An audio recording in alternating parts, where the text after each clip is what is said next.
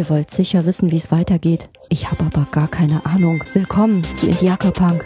Zur Folge Halloween oder die Lust am Gruseln.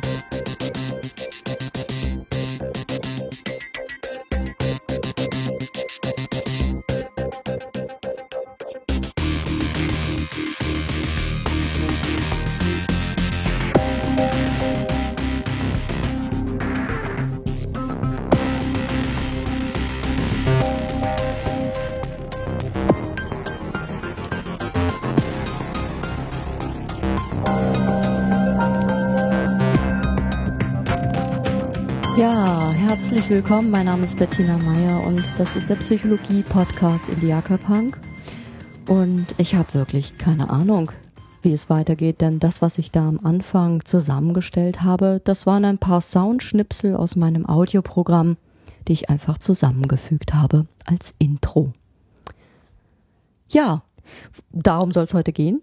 Im Hauptteil nämlich um die Lust am Gruseln und die Frage, Warum gruseln wir uns zu Halloween gerne und genießen, wenn uns Schauer über den Rücken laufen? Wie kommt das zustande? Vorab möchte ich zwei andere Punkte kurz erwähnen.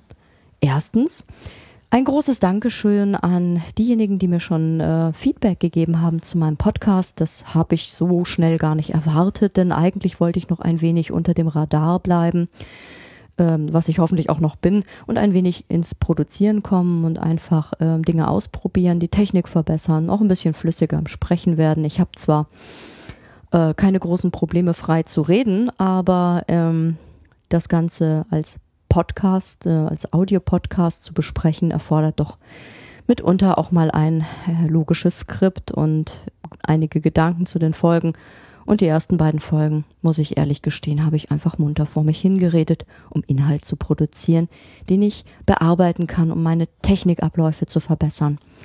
Und ähm, natürlich sind mir die Audioinhalte eigentlich das Allerwichtigste.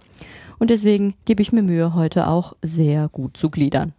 Punkt eins ist noch nicht abgeschlossen mit meinem Dankeschön an diejenigen, die mir schon Feedback gegeben haben. Ähm, denn ähm, mir ist unter anderem zum Beispiel schon durchaus klar geworden nach den ersten beiden Folgen, dass mein Intro zu lang ist. Ähm, ich war aber noch nicht sicher, ob ich diese Musik überhaupt behalten möchte. Finde die aber eigentlich ganz gut und ähm, hab's, äh, das habt ihr hoffentlich gemerkt, diesmal etwas abgekürzt. Ähm, dieses unter dem Radar bleiben bedeutet im Moment für mich auch noch, dass mein Podcast noch nicht wieder auf iTunes gelistet ist. Ich hoffe, dass er bald wieder darüber abonnierbar ist und äh, dadurch vielleicht auch ähm, schneller auffindbar für eine größere Hörerschaft. Dann komme ich schon zum zweiten Punkt. Ähm, man könnte sagen, so eine Art ähm, Disclaimer. Ähm, Indiaka Punk ist ein Psychologie-Podcast und ähm, das ist mein Projekt. Und ähm, in diesem Projekt erzähle ich viel über psychologische Strategien, angewandte Psychologie, also wie man die Forschungserkenntnisse in äh, konkrete Verhaltensweisen umsetzen kann. Und das ist überwiegend natürlich nur eine Meinung zu diesen äh, Strategien, nämlich meine eigene subjektive. Und es ist eine von vielen Meinungen.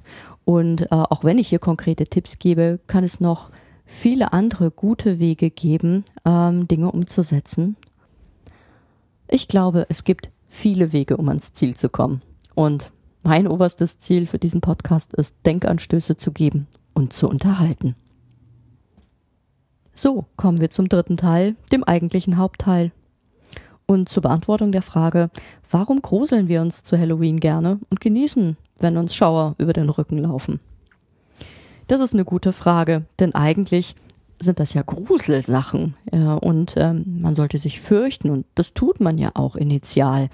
Aber was sich dann einstellt, ist tatsächlich ein Lustgefühl, eine Art Freudegefühl, ähm, bis hin zur Euphorie. Das heißt, der initiale Grusel wird eigentlich nur genutzt als Kickgeber, um uns ähm, eine ja um positive ähm, Emotion zu bescheren, nämlich ein Freudeempfinden, ein Lustempfinden. Und ähm, das ähm, ist tatsächlich das Endergebnis und deswegen sind ähm, Gruselfilme für manche tatsächlich etwas, wobei sie sich ähm, gut unterhalten können. Und ähm, ja, das mag vielleicht tatsächlich manchen Menschen merkwürdig vorkommen. Warum empfinden manche Menschen beim Grusel dann irgendwann Freude und können sich da prächtig amüsieren? Hm, das hat zum einen damit zu tun, dass wir an Halloween, und das ist ja bald wieder, nämlich am 31. Äh, dieses Monats, äh, dass wir an Halloween äh, keine, keine wahren Horrorgeschichten erleben. Was wir erleben, das ist Fantasie, das ist Fiktion. Wir wissen zu jeder Zeit, wenn wir uns eine Gruselgeschichte anhören, äh, dass wir äh, uns äh, real niemals fürchten müssen, denn wir sind ja tatsächlich nicht gefährdet. Wir haben also etwas, das nennt man Kontrolle. Wir haben jederzeit Kontrolle über die Situation. Wir können auch etwas ausmachen, wenn wir es dann doch zu gruselig finden oder wir können bestimmen, dass wir bestimmte Sachen dann stoppen und uns ablenken oder was anderes machen. Wir können also jederzeit Einfluss nehmen. Wir bleiben der Captain. Und das unterscheidet ähm, Fantasie und Wirklichkeit äh, extrem. Dinge, die uns in der Fantasie, ja, einen wohligen Gruselschauer über den Rücken jagen, wären in Wirklichkeit äh, erlebt ein wahrer Albtraum. Und ähm, diese Unterscheidung zwischen Wirklichkeit und Fantasie ist extrem wichtig. Wir haben ein Grundbedürfnis nach Kontrolle und wenn wir das aus, äh, gefühlt ausüben können, dann haben wir natürlich nicht wirklich den wahren Schrecken, sondern nur einen initialen Moment des Grusels, etwas, was unser ähm, Hormonsystem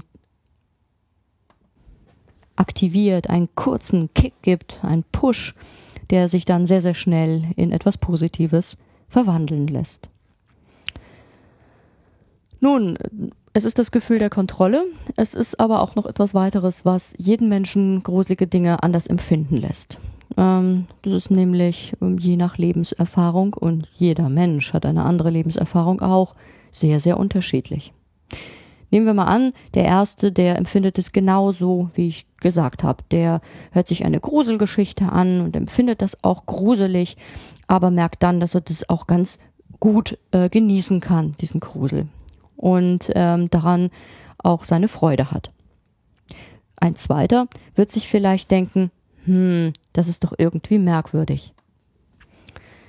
Denn das geht doch nicht, sich daran zu ergötzen, wie andere Menschen ähm, Furcht erleben und es denen überhaupt nicht gut geht. Das ist doch hm, moralisch verwerflich. Das ist doch ähm, vielleicht auch etwas, was zur Abstumpfung führt und ähm, mich irgendwann vielleicht gar nicht mehr einfühlen lässt und dann werde ich vielleicht selber zum Monster. Ähm, was auch immer für Bedenken dahinter stehen. Ähm, diese zweite Reaktion könnte sich ja empören und gar nicht verstehen, warum man ähm, sich gruselt und das auch noch nett findet. Eine dritte Reaktion könnte wiederum ganz anders sein. Ähm, das sind vielleicht Menschen, die tatsächlich in ihrer Vergangenheit realen Horror erlebt haben und sich durch eine bestimmte Gruselgeschichte vielleicht an diese realen Erlebnisse erinnert fühlen. Dieser Mensch könnte sich überhaupt nicht freuen, denn ähm, die Lust und Freude wird gar nicht aktiviert, sondern die Gruselgeschichte aktiviert die schrecklichen Erlebnisse. Und das ist alles andere als freudig und da fehlt komplett das Lust und Freude erleben.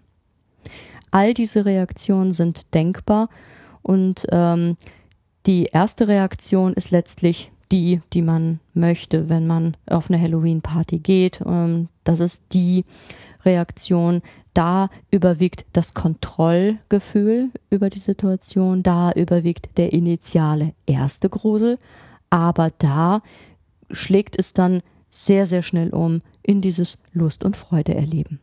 Und dadurch ist das Ganze auch wirklich ähm, etwas Angenehmes. Ja, und wir können uns sehr, sehr gut initial gruseln, obwohl das Ganze nur eine Geschichte ist. Äh, woran liegt es eigentlich? Woran liegt es, dass wir uns, wenn wir uns einen Gruselschocker angucken, ähm, da so mitschwingen können oder wenn wir uns eine Gruselgeschichte anhören? Wie kommt es, wenn wir ähm, ein Erlebnis geschildert bekommen, dass wir uns da so reinversetzen können? Wie kommt es, dass wir das schaffen und nicht gleich sofort denken, ach, das ist doch nur eine Geschichte. Oder, ach, die Leute im Film, das sind doch Schauspieler. Die können das überhaupt, die, die spielen das doch nur. Nun, unsere Fähigkeit mitzufühlen spielt dabei eine entscheidende Rolle. Und das hat ähm, Christian Kaisers in seinem Buch Unser empathisches Gehirn, warum wir verstehen, was andere fühlen, ziemlich gut beschrieben, ziemlich ausführlich. Christian Kaisers ist äh, Neurowissenschaftler und ähm, erforscht ähm, das, die Empathiefähigkeit des Menschen.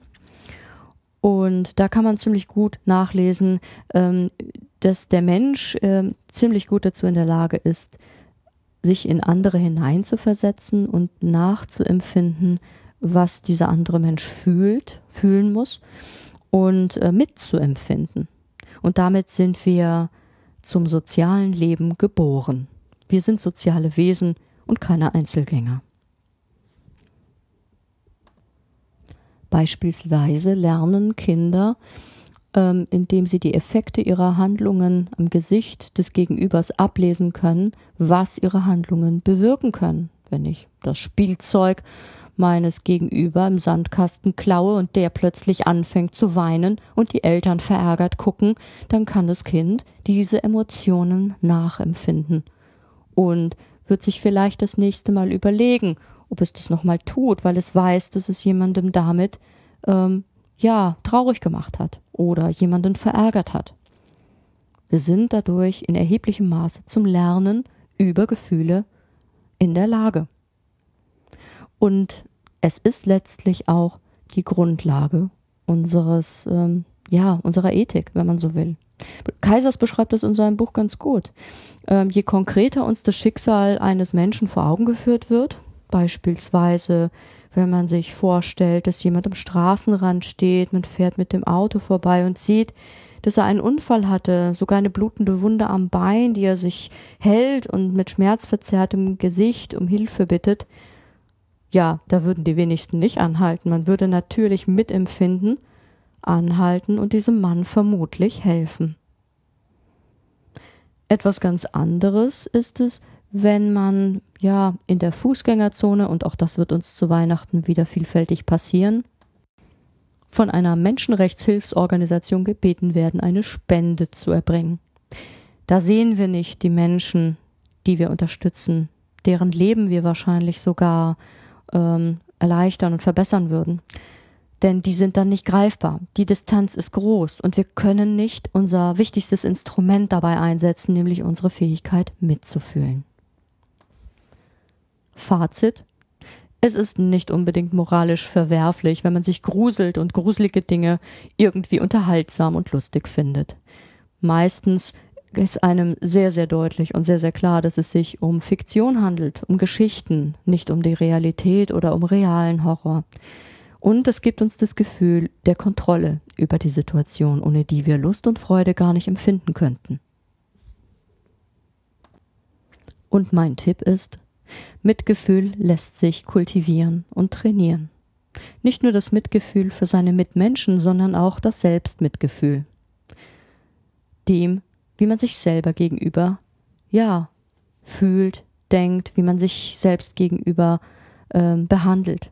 Ob man sich mit einem fairen Blick betrachtet, ob man zu hart mit sich ist, ob man sich selber trösten kann und ähm, ja, sich Trost spenden kann. Wenn man dazu in der Lage ist, ähm, dann ist man fairer, ist hilfsbereiter. Und das sind Dinge, die sind wirklich gut und die kann man kultivieren und und vielleicht hilft einem das dabei, sich die innere Erlaubnis zu geben für ein wenig Freude an der Zombie-Apokalypse. In diesem Sinne wünsche ich ja, noch eine schöne Woche. Bis zur nächsten Folge. Tschüss.